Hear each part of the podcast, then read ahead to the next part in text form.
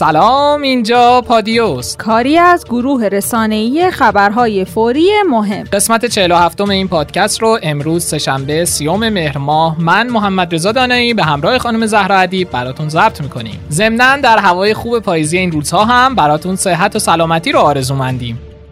نشست خبری سخنگوی قوه قضایی امروز برگزار شد. شهرام جزایری به هفت سال حبس قطعی محکوم شد. سخنگوی قوه قضایی خبر داد که جزایری به جهت کلاهبرداری به هفت سال حبس محکوم شده و در حال تحمل حبسه. البته علاوه بر اون محکومیت جزای نقدی هم داره.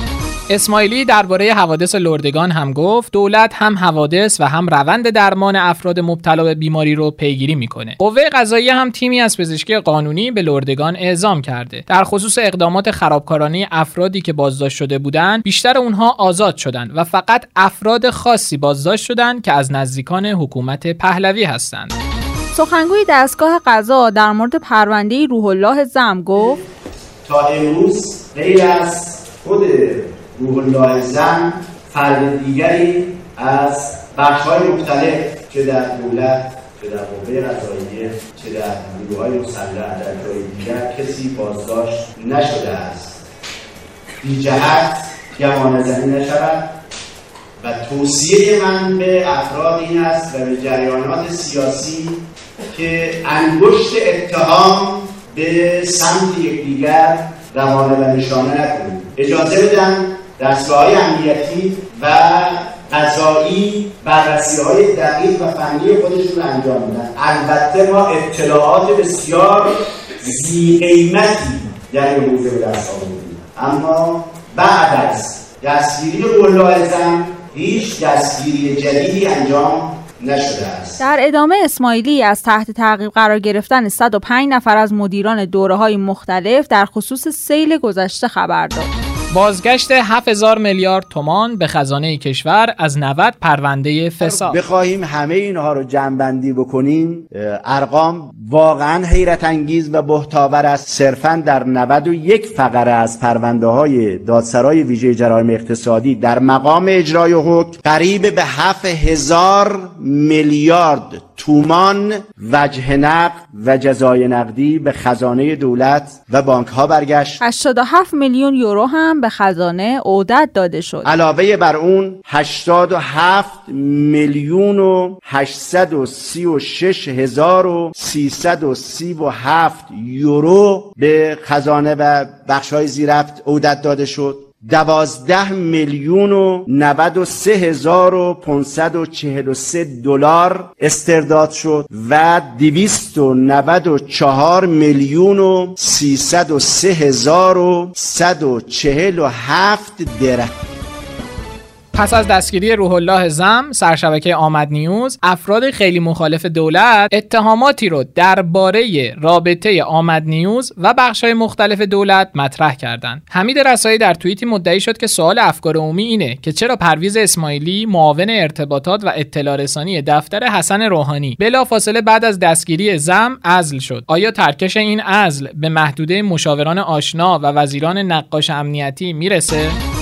آقای آشنا هم در پاسخ به اتهام این عضو پایداری در توییتی نوشت شما سوال افکار عمومی جناب آقای اسماعیلی ازل نشدند بلکه در سمت دیگری مشغول خدمت هستند. با شیوه آمد نیوزی لجن پراکنی نکنید عاقبت نداره داغی که بازداشت روح الله زم بر دل شبکه ماهواره‌ای وهابی کلمه گذاشت. آقای زم می‌تونم بگم که یک مهره با ارزش یک رهبر رسانه‌ای بسیار عالی بود و من فکر می‌کنم که ما حالا نمی‌خوام بگم عزاداریم اما به هر حال تو شوک بزرگی هست منشی زن برای مدیران دولتی ممنوع شد. طبق ابلاغیه روزهای اخیر یک نهاد دولتی به مدیران زیرمجموعه خود در ستاد و ادارات استانی تاکید شده که تفکیک اتاق کار مردان و زنان در ادارات و استفاده نکردن از منشی خانم برای آقایان و بالعکس از جمله موارد مهمیه که باید کاملا رعایت بشه.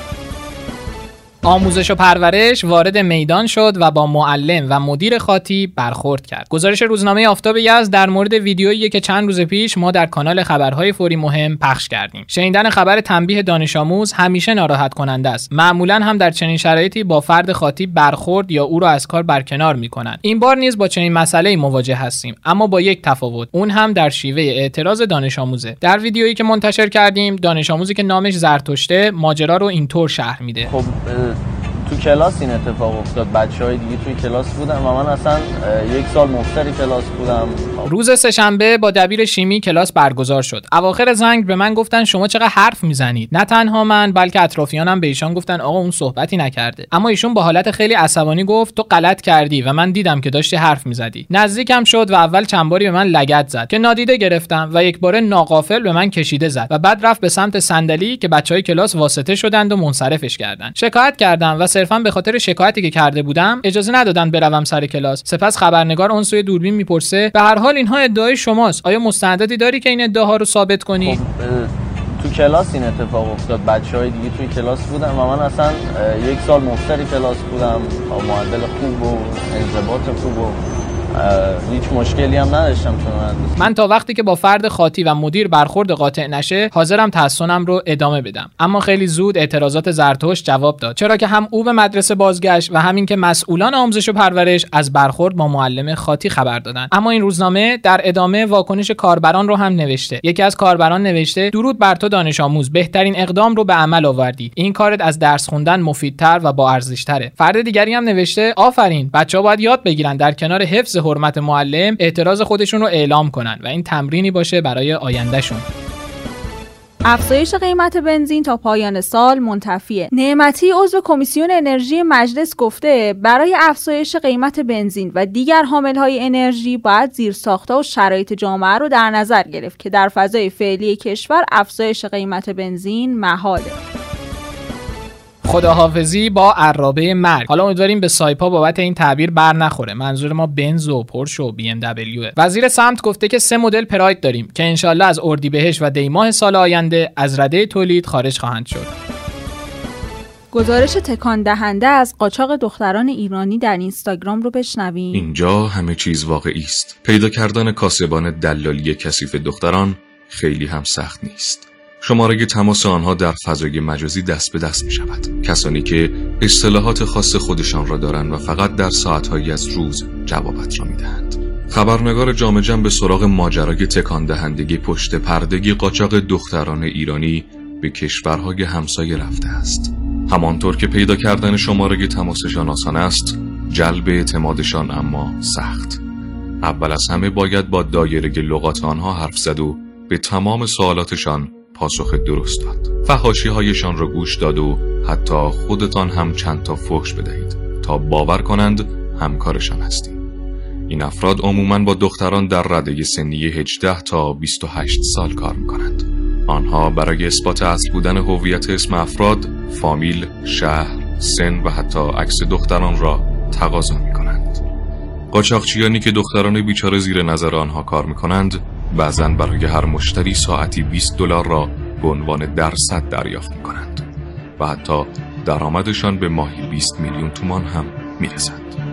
بعضی از این قاچاقچیان ادعا می کنند که می توانند به اروپا هم دختر بفرستند. شرایط بعضی از آنها عجیب است. آنها می گویند هر کسی را که به کشورهای همسایه میفرستند حداقل باید در روز بتواند پنج شش مشتری را جواب دهد منشی یکی از این دلالان تجربه دو ماه ماندن در ترکیه را دارد. اما بعد تصمیم گرفته که به کشور برگردد. او در حرفهایش تعریف می کند که برای این کار ساعتی ده دلار بیشتر گیرش نمیآمد میان این دلال ها شرایط بعضی از آنها شبیه تبعید است.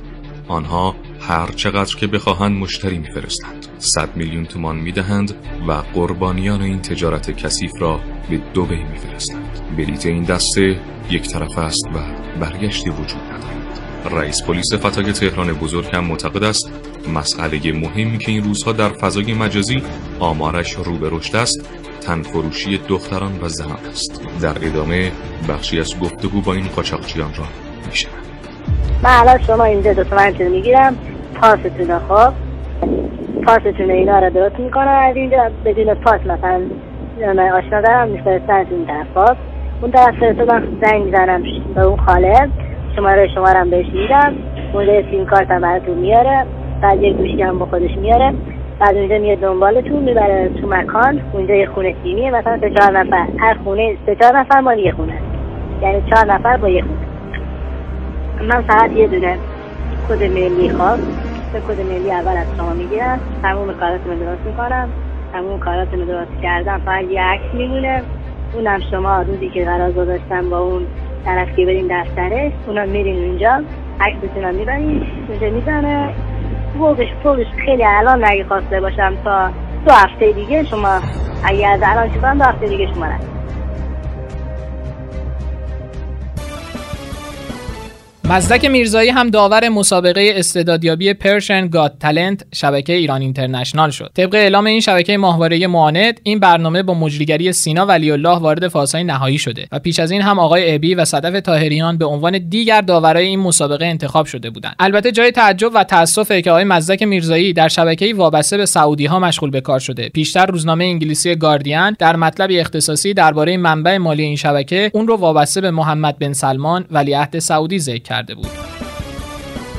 نوبخت رئیس سازمان برنامه و بودجه پیش بینی کرده که دو میلیون شغل در سال 1399 و 1400 ایجاد میشه و گفته که امکان حذف کامل یارانه سه دهک پردرآمد جامعه تاکنون وجود نداشته و شرایط اعتراض به قطع یارانه برای همه حذف شده ها فراهمه. روزنامه ابتکار امروز یه مصاحبه با داماد رئیس جمهور یعنی آقای کامبیز مهدیزاده منتشر کرده که کانال تلگرامی موسوم به آموزش خبرنگاری با انتقاد از این مصاحبه نوشته ابتکار با خودش چی فکر کرده با مهدیزاده مصاحبه داشته؟ اگر بحث کار حرفه‌ایه که باید روزنامه رو تعطیل کنه. اگر رپورتاژ پس پول خوبی گرفته. تیتر مصاحبه اینه که چگونه داماد حسن روحانی شدم. مهدیزاده هم در جواب این سوال گفته دست روزگار بود هر شخصی مسیر زندگی خودش رو تعیین می‌کنه. من هم در مقطعی با این خانواده شدم و دیداری با آقای دکتر روحانی داشتم. زمانی که خدمت ایشون رسیدم از مناعت تب و برخورد آقای دکتر بسیار خوشم اومد. به عنوان یک رئیس جمهوری برخورد و گفتمان ایشون برای من بسیار جالب بود. همچنین داماد رئیس جمهور از قول پدر خانمش گفته روحانی گفت به خاطر مردم نمی‌تونم راحت بخوابم.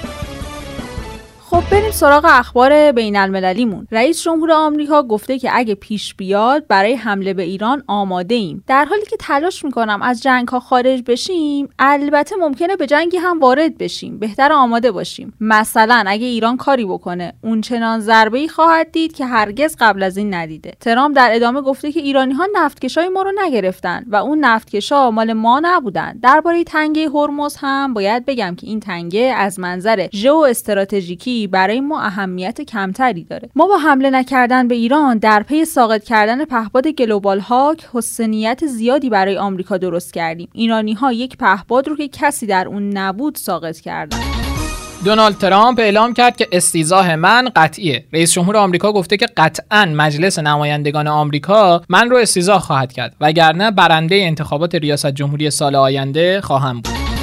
ترامپ در ادامه گفته آتش بس در سوریه برقراره. اسرائیل و اردن خواستن تعدادی نیرو در سوریه نگه دارن و در صورتی که ترکیه رفتار درستی نداشته باشه تحریم میشه. آمریکا هرگز قول نداده که 400 سال توی سوریه بمونه تا از کردها حمایت کنه. رئیس جمهور آمریکا در جریان نشست کابینه ضمن اعلام اینکه رهبر کره شمالی ترجیح داد با اون ارتباط برقرار کنه تا اینکه با رئیس جمهور سابق آمریکا تماس داشته باشه مدعی شد باراک اوباما 11 بار تلاش کرده بود با رهبر کره شمالی تماس بگیره اما موفق نشد مدیر فیسبوک مدعی شد که جلوی مداخله ایران و روسیه در انتخابات 2020 آمریکا رو می‌گیره.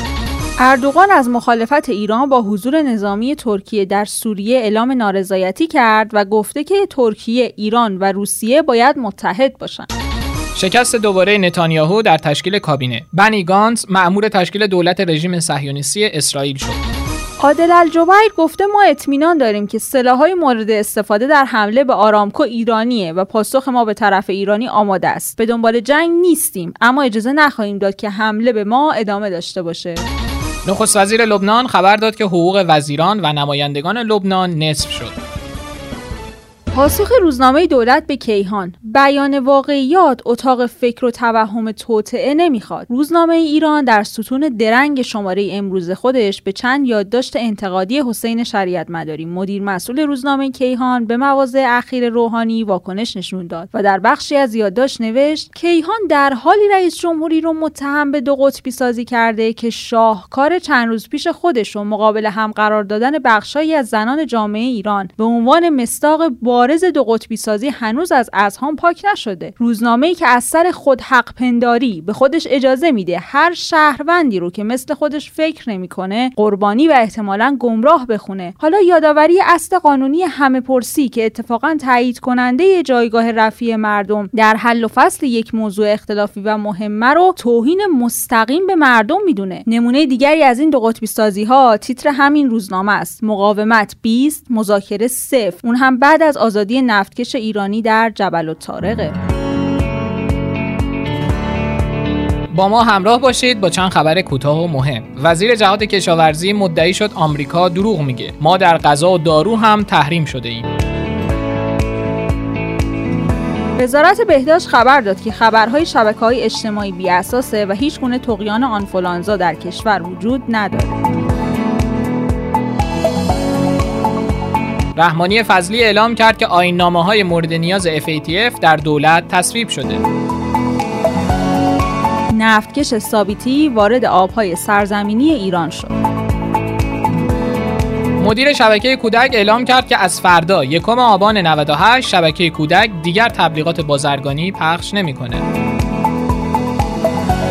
وزیر ارتباطات گفته که از فردا شب بازگشت هزینه های اینترنت کاربران در ایام اربعین که آزاد استفاده کرده بودن آغاز میشه. جام جمع زیروبم رومینگ و هزینه های اون در ایران و کشورهای دیگر رو بررسی کرده با تیتر ماجرای رومینگ و قبض های نجومی. مراسم اربعین امسال با حضور پرشور 5 میلیون ایرانی در خاک عراق به پایان رسید. اما قطعا موضوعی که موجب گلایه اکثر زوار ایرانی شد هزینه بالای تعرفه های مخابراتی توی عراق بود. امسال تعرفه های رومینگ از سیم کارت های ایرانی به شبکه های عراقی خیلی بالا بود جوری که یه دقیقه تماس تلفنی با ایران 2000 تا 3000 تومن خرج داشت و یک گیگ اینترنت هم به 150 هزار تومن می‌رسید. در حالی که با این رقم میشه یه سال اشتراک اینترنت پرسرعت با ظرفیت 72 گیگ تو داخل خریداری کرد. بسیاری از زوار ایرانی از هزینه های بالای رومینگ در عراق بیخبر بودند و ناغافل از سرویس رومینگ استفاده کردند که بعد از برگشت به کشور با قبوض چند صد هزار تومانی مواجه شدن. در این شرایط وزارت ارتباطات که نتونست برای کاهش هزینه های رومینگ در جریان مراسم اربعین کاری کنه به اپراتورها توصیه کرده هزینه های اینترنت زوار رو که به صورت رومینگ محاسبه شده جزو بسته های اینترنتی اونا حساب کنن تا بلکه قبوز اونا کمتر بشه. تا دو هفته قبل از روز اربعین هنوز نرخ رومینگ تعیین نشده بود و مسئولان سازمان تنظیم مقررات رادیویی همچنان در حال مذاکره با عراق برای دریافت خدمات اپراتوری بودند که در نهایت نیمه مهر ماه به توافق رسیدن. اما با حضور زوار در عراق مشخص شد که قیمت سرویس رومینگ خیلی بالاست.